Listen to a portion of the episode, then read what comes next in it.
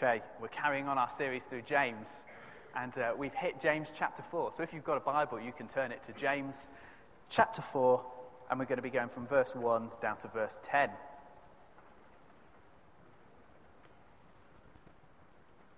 James is really picking up where he left off in the end of chapter 3, if you remember that from a couple of weeks ago.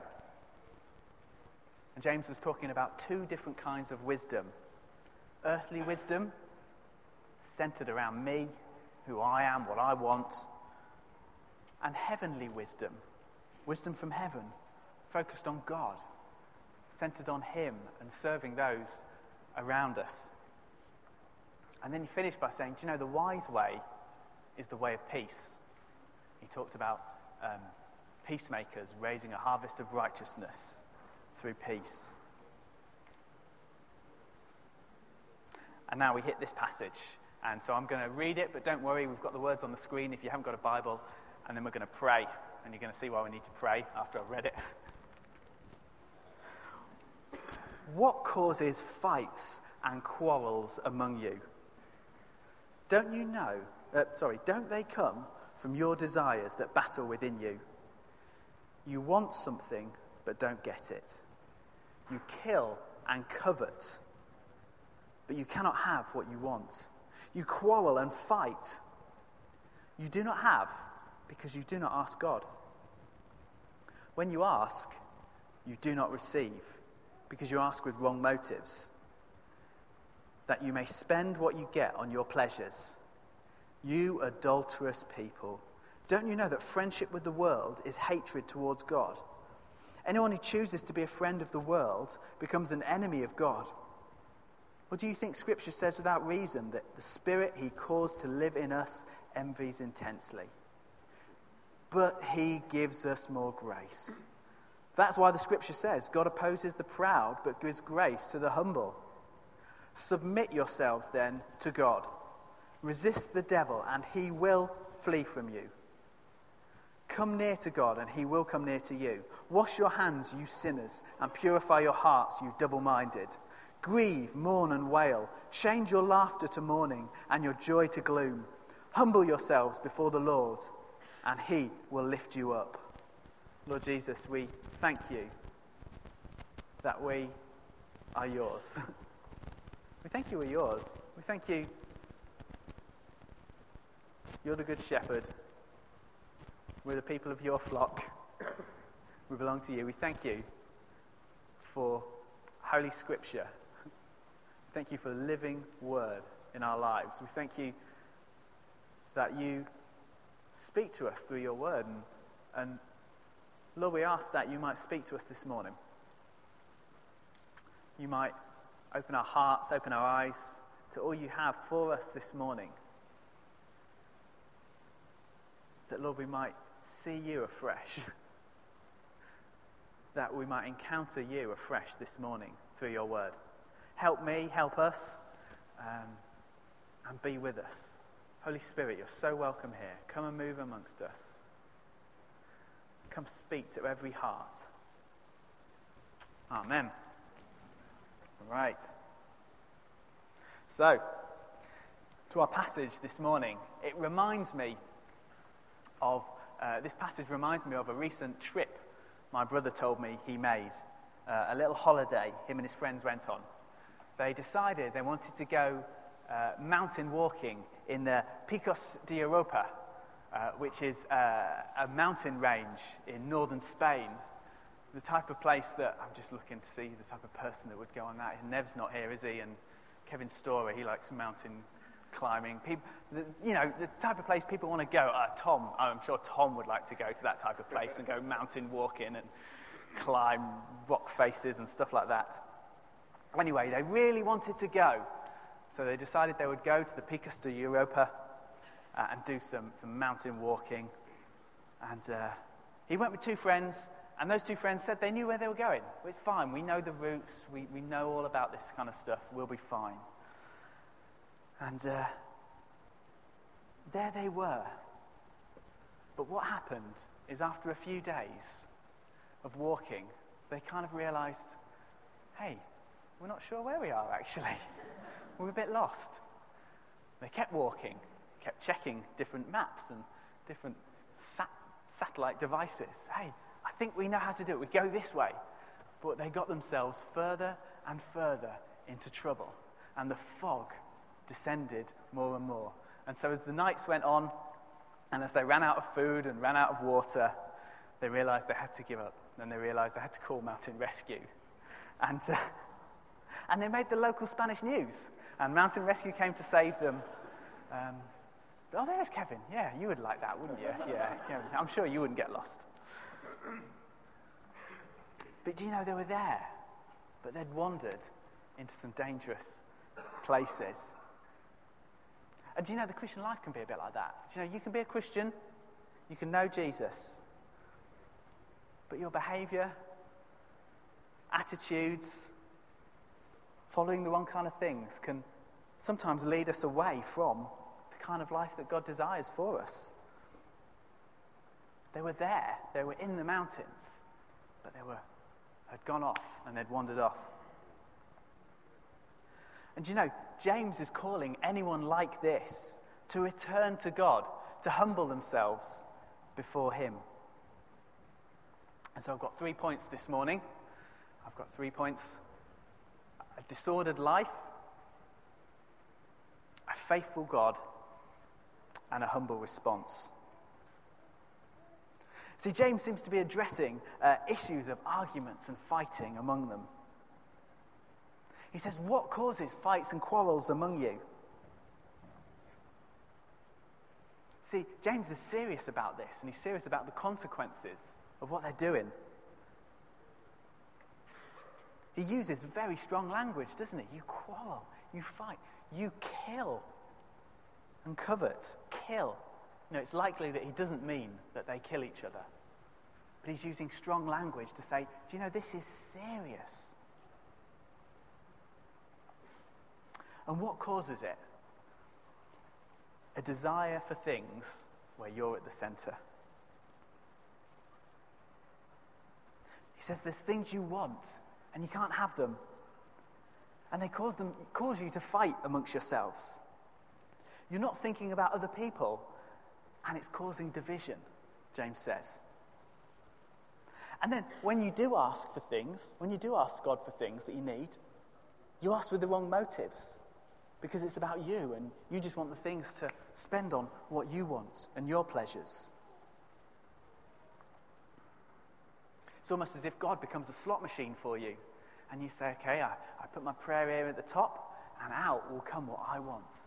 And that's my relationship with God. That's all I want. I want to say, God, give me this so I can have this for what I want. James calls it friendship with the world. Know, what does he mean by this? Does he mean don't be friends with people? It's bad to be friends with other people outside of the church. No, he doesn't mean that at all. See, when the Bible talks about the world, it talks about society organizing itself apart from God, saying we don't need God. We can do life, we can do society without Him. We don't need Him. That's what He means by the world. Listen to Jesus' words. This is what He says about His disciples in John 15, uh, verse 19. If you belonged to the world, it would love you as its own. As it is, you do not belong to the world. But I have chosen you out of the world. That is why the world hates you. So you can take it too far and you can say, oh, the world, oh, I know what the world is. That's like listening to non Christian music. That's like going to the cinema. That's the world. You need to avoid. That's like, it's like avoiding anywhere that's fun. Just don't go anywhere that's fun, and then you won't have friendship with the world. No. Actually, he's talking about friendship with the world is signing up to an earthly way of life that has rejected God. And do you know, because it's an attempt to live without God, James says, it is hatred towards God. It's strong stuff. We need God's help this morning. Or we can just think, oh, he's just talking to people who aren't Christians actually here. He's not talking to the church, he's talking to people who, who don't know Jesus. That's what he's talking about. No, no, no. He's very clear. He's talking to Christians, he's talking to believers here. See, you can be a Christian and have the desires of your life ordered wrong. See, in verse 4, he likens it to adultery. He says, You adulterous people. You see, the idea of adultery as a, a description of how we can treat God isn't new. It was used uh, uh, for the Jewish people in the Old Testament by many of the prophets. And Jesus used it about the religious people of his day. And you know, it's a helpful description, isn't it? Because adultery in marriage can cause all sorts of disastrous effects and impacts on a relationship. And do you know something? So can spiritual adultery. You know, here's the God who loves you, who's for you, who gave himself for you. And we can just want to flirt with other stuff. We can want to choose other things, follow other loves. Whew. Verse 5. Then we get to verse 5. And uh, it's kind of a little unclear what verse 5 means. It maybe says this if you've got an NIV version. In fact, most versions give a few different options here for verse 5. Uh, it says, Or do you think Scripture says without reason that the Spirit He caused to live in us envies intensely? So it's a little unclear. You know, is it, could it mean, as some translate it, God has put in us His Spirit and He has a longing jealousy for us? You know, a godly jealousy for us to be His and His alone. You might think that's a bit selfish of God. But actually, if God was happy to share us with other things and that are less than Him and things that aren't good for us, actually, that wouldn't make God loving. In God's jealousy, He wants us to be His, not flirting with worldly attitudes. Because, amongst other things, He knows what's best for you and me. Or is it translated like this? It's the spirit that God puts in every human being to give them life. Actually, that has real desire for sinful jealousy. I'm not talking about the Holy Spirit, I'm talking about the life that God has given us. Do you know? That has desires and capacity for real jealousy. Either way, however you translate it, we need God's help. And that's a fact. Is there any hope? Is there any hope to all this? Yes. Yes, there is. Which brings me to my second point a faithful, faithful God. So, what's God's response to all this? We find it in verse 6. But he gives us more grace. What an amazing set of six words in this book. But he gives us more grace. Do you know, we could have a whole preach this morning on those six words, and it would be fantastic. But he gives us more grace. See, grace is the kindness of God expressed to us in Christ. It's Jesus taking on the punishment that we deserved. He took it on him. And what do we receive? We receive the grace and the kindness of God. We don't deserve it, but we get the riches of Jesus, the riches of the obedient Son are ours because of him. And our standing with God is based on grace. And do you know, when we think we've just about exhausted God's grace, when we think we've just about reached the limits, He gives more grace. It's amazing. It comes to us again. We're reminded that we're totally unworthy of it. We totally haven't deserved it. But His grace doesn't run out. He loves to give it. You know, when we've messed up, we know, oh, do you know, I've messed up, but I know I'm forgiven. I know if I come to God, He'll forgive me. I know I come to Him in grace, I come to Him in love. See, the letter to the Hebrews says this we can approach God with confidence so that we may find, receive mercy and find grace to help us in our time of need. See, when there's a family situation, when there's a family tragedy, you know, just like the walls, when we hit a wall, like Jill was talking about this morning, I've come up against a wall. He gives more grace, and His grace comes to us. And we think, how are we going to get through this? And His grace comes to us. When the pressure of parenting is so intense, and you're kind of like, these kids are driving me mad, whether they're teenagers or little things or 30 year olds. I'm at the end of my tether. But He gives more grace.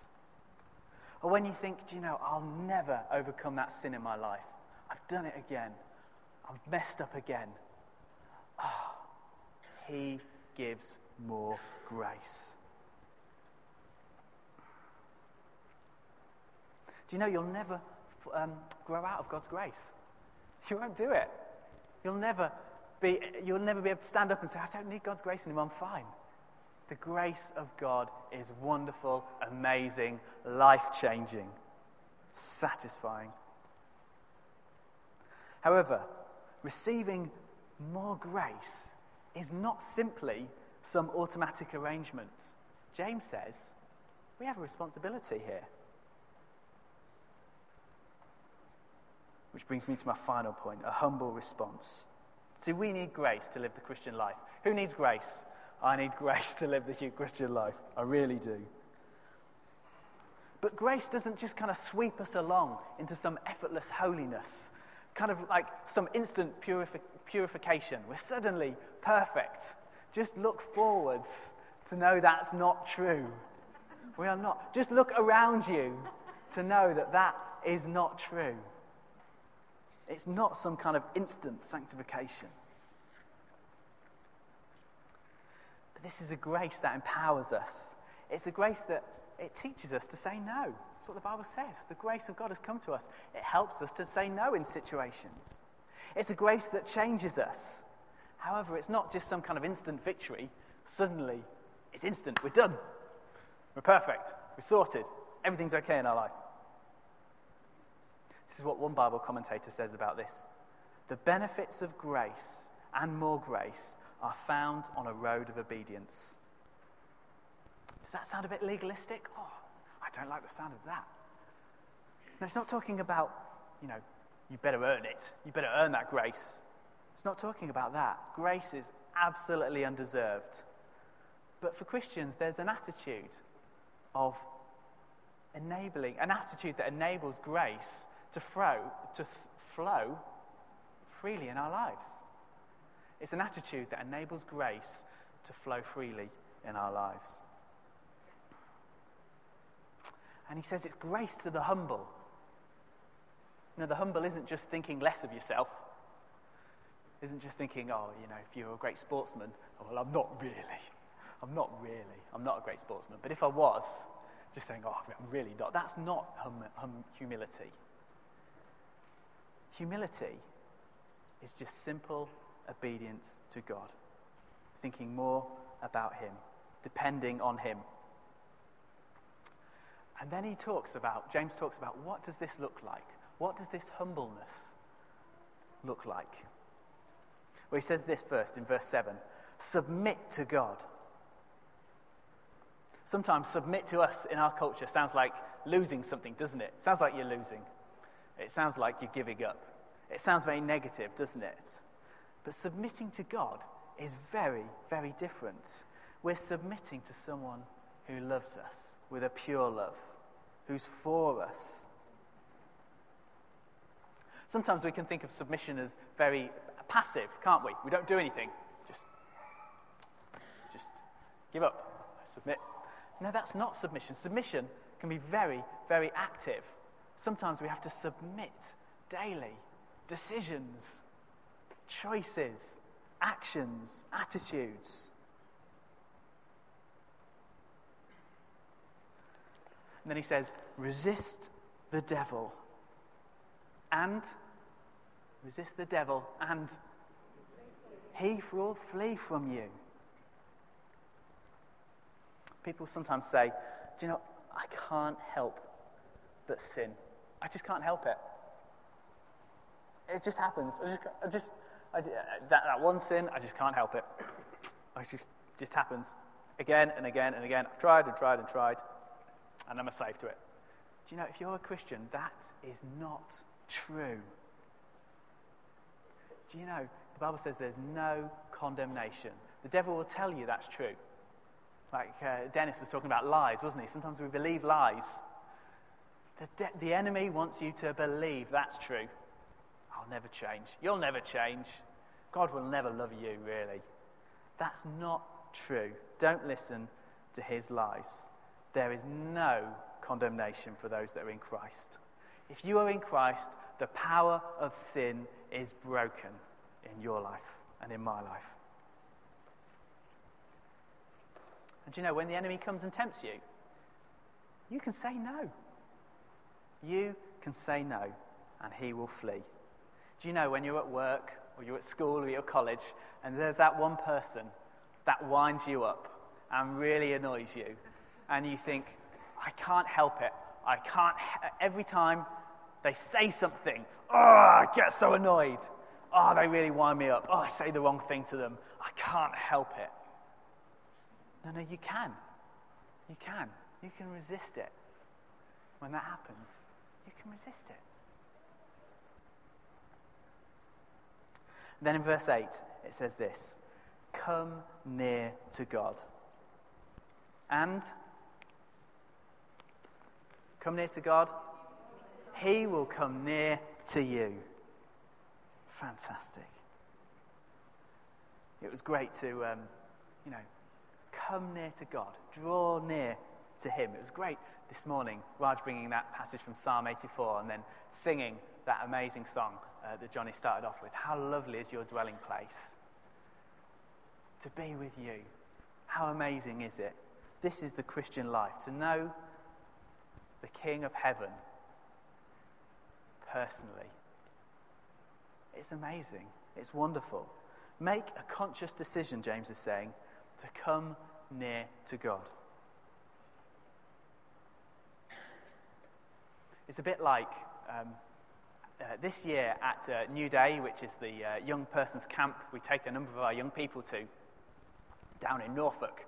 And uh, this year at New Day, with 8,000 young people camping at Norfolk Showground, they had a radio station. Amazing. Someone had set up a radio station on the showground, and uh, they had a big mast, and they were beaming it out over the site, and you could listen to New Day radio and they had interviews and music and games and all sorts of stuff for the young people. But do you know, when I left the site, when I left the, the showground um, uh, to go to Tesco's or to go to the hospital, which is usually my want at, at New Day, I'm finding, um, taking trips to the hospital. Um, when, when, we would go off site and go in the car, you'd have the car tuned in to, to New Day radio. But as you got further away, it would get cracklier and cracklier until you actually you couldn't hear it. And as you would come back, as you would come back to the site, actually, you'd start to hear it again. It would come into focus, it would come into tune, and you could hear New Day Radio. And it's a bit like that in our lives. As we come near to God, we find we can hear Him clearer, we can hear His voice in our lives. Sometimes we can wander away, can't we? Actually, that signal, in a sense, it feels like you know, perhaps I'm not hearing God as much as I, as I did. Come near to God. Come near to God. Perhaps maybe when you're on your own, praying, say, Do you know, God, I'm believing this promise. Perhaps this week, I'm believing this promise in James. Come near to God, and He will come near to you. Do it in gathered settings. When we come together on a, on a Sunday morning, I'm coming near to you, God, this morning. And I know you promise you'll come near to me. Sometimes we, we have an attitude in worship, don't we? And we say, I'm not feeling it this morning. I'm not feeling the worship. Uh, I didn't feel the worship this morning. We can sometimes say that, can't we? Sometimes, you know, I sometimes hear myself saying that. I think, oh my goodness, I'm a leader. but you know, and then sometimes I remember, well, am I making an, a conscious decision? I'm going to come near to you, God, this morning. Because I know you come near to me. Is that your attitude as we gather together? Come near to God. Hey, when we pray this evening, we're coming near to God because we know He draws near to us. It's an amazing verse. Okay, how are we doing? We're doing okay. Right, then we get these verses. Wash your hands, you sinners, and purify your hearts, you double minded. Grieve, mourn, and wail. Change your laughter to mourning and your joy to gloom. See, I like the draw near to God bit, but uh, this stuff, oh. See, this, this is really important because it shows us why it's important to interpret Scripture. You could read this and decide that Christians are never meant to be joyful. Christians are never meant to look happy. Christians are always meant to be glum. But what is James doing here? He's using Old Testament language to get across a point, and it's to express the seriousness of sin and disobedience to God. So, this is what it says in Psalm 24 Who may ascend the hill of the Lord? Who may stand in his holy place? He who has clean hands and a pure heart. So, we've just been reading. okay, purify your hands, uh, clean your hands, purify your hearts, wash your hands, purify your hearts. And then in Genesis 20, when uh, Abraham says that his wife's his sister, and uh, one of the local kings kind of takes her for his so that she can be his. Um, and then he realizes that actually it was all a mistake and, and she's not actually single. Um, he says this when he finds out I did it with a clear conscience and clean hands. In other words, here, hands represent external actions, uh, behavior, and the heart represents an inner attitude of who we are. See, we can have a very relaxed view of sin, can't we? We can say, I, I draw near to God. I like that bit, draw near to God. But actually, sin doesn't matter. Sin doesn't matter. It does. It matters to God. That is double mindedness. Then grieve, mourn, and wail. Mourn instead of laugh. In the Old Testament, the prophet Joel uh, called the Israelite nation to return to God. Come back to God, he said. This is what he said. They ditched God, and he said this Even now, declares the Lord, return to me with all your heart, with fasting and weeping and mourning. He wanted them to take sin seriously. See, we might say, okay, it's okay because this is just Old Testament symbolic language, isn't it? Phew. Okay, that's a bit better, isn't it? It's not serious then. No, no, it is. It's Old Testament symbolic language because sin is serious. Because James is serious about sin. Because God is serious about sin. And so James is saying, be serious with sin. Not because, say, don't sin. He's not saying don't sin because sin is naughty. Don't you know you shouldn't do it? No, no, he's not saying that. He's saying, do you know, sin is not what God wants for you. It affects your relationship with Him. The God who loves you, who's for you, and you just treat sin like it doesn't matter to Him? But if this passage teaches us anything, it teaches us not to despair, but to have hope in God. Humbly, uh, humble yourselves before the Lord, and He will lift you up. The answer is to return to God humbly, look to His grace, to His forgiveness, to His empowering to change you. See, it reminds me of a, a parable that Jesus tells in Luke 18 about the uh, Pharisee and the tax collector. Uh, we haven't got time to turn to it now. But it says that they both go up to the temple to pray. The Pharisee, who's the religious guy of the day, and the tax collector, who, you know, people think, okay, that's the guy who's sinful. That's the guy who's not going to be right with God. The Pharisee goes to the temple and he says, God, I thank you I'm not like other people robbers, evildoers, adulterers, or even this tax collector. Do you know, I fast twice a week and I give a tenth of all I get. And The tax collector stands at a distance and he doesn't even look up. He won't even look up to, to heaven, but he beats his chest and he says, God, have mercy on me, a sinner. And Jesus says, Do you know it's the tax collector that goes home justified by God? And then Jesus says this For all those who exalt themselves will be humbled, but those who humble themselves will be exalted. So Jesus, in that parable, explains the way to God. But do you know, he doesn't just explain how to get right with God. That's not what Jesus did. Actually, he made it possible. The Bible says he humbled himself and was even obedient to death death on a cross.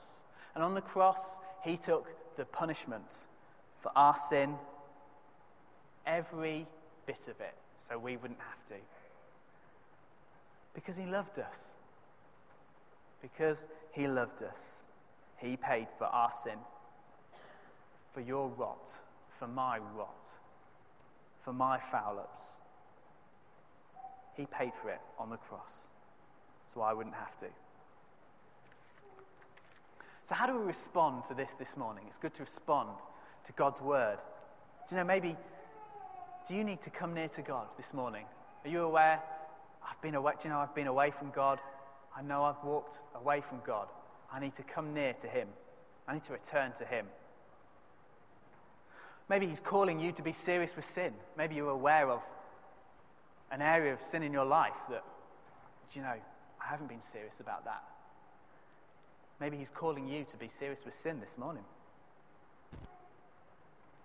Maybe you're not a Christian this morning and you are aware this morning of your deep need for God. Or maybe there's just situations in your life, like the walls that Jill was talking about, I'm coming up against and I'm just not sure. I don't, I, I don't know how I can cope with these. I, I don't know how I deal with these. Humble yourself before God. Admit your need for God and come to Him. And do you know, in all of these things, it's as we see who Jesus is, as we see His magnificence, what He has done on the cross, as we receive the forgiveness that He brings, as we receive the Spirit that He pours out, do you know, that helps us to live a humble life. That helps us to live the God centered life. So, my urge to you this morning is hey, let's come to Him. Let's come to Jesus.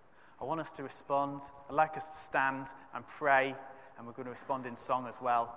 And uh, let's stand for a minute and pray.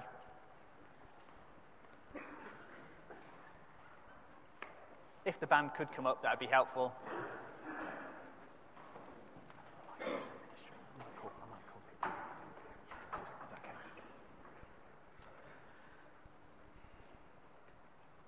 Let's come to Jesus. Let's draw near to him. What an amazing promise that it says, draw near to God, and he will draw near to you. Lord Jesus, we love you. We honour you. we say we so are aware of our need before a holy God. But we see that the righteousness of Christ is given to us because of your work on the cross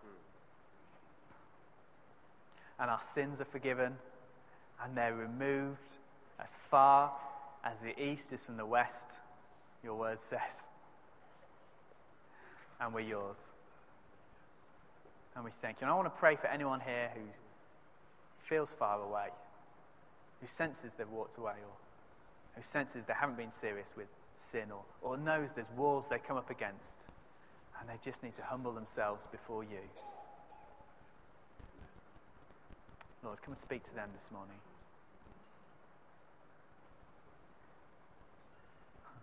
Thank you. How lovely is your dwelling place, as we heard this morning. It's amazing. It's amazing that we are invited in to the presence of the living God. Thank you.